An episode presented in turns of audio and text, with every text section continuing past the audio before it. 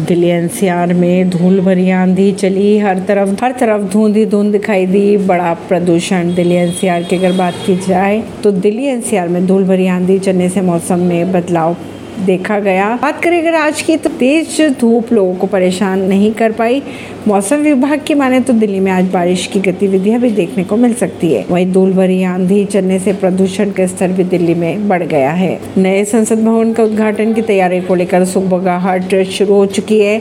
PM Modi खुद नए संसद भवन का उद्घाटन करेंगे। महीने भर पहले ही पीएम ने नए संसद भवन के निर्माण कार्य की गति जानने के लिए खुद निरीक्षण भी किया था। कहा यह जा रहा है कि मई के आखिरी सप्ताह में नए संसद भवन का उद्घाटन किया जा सकता है। ऐसी खबरों को जानने के लिए जुड़े रहिए जनता श्रेष्ठता पॉडकास्ट से। परवीन दिल्ली से।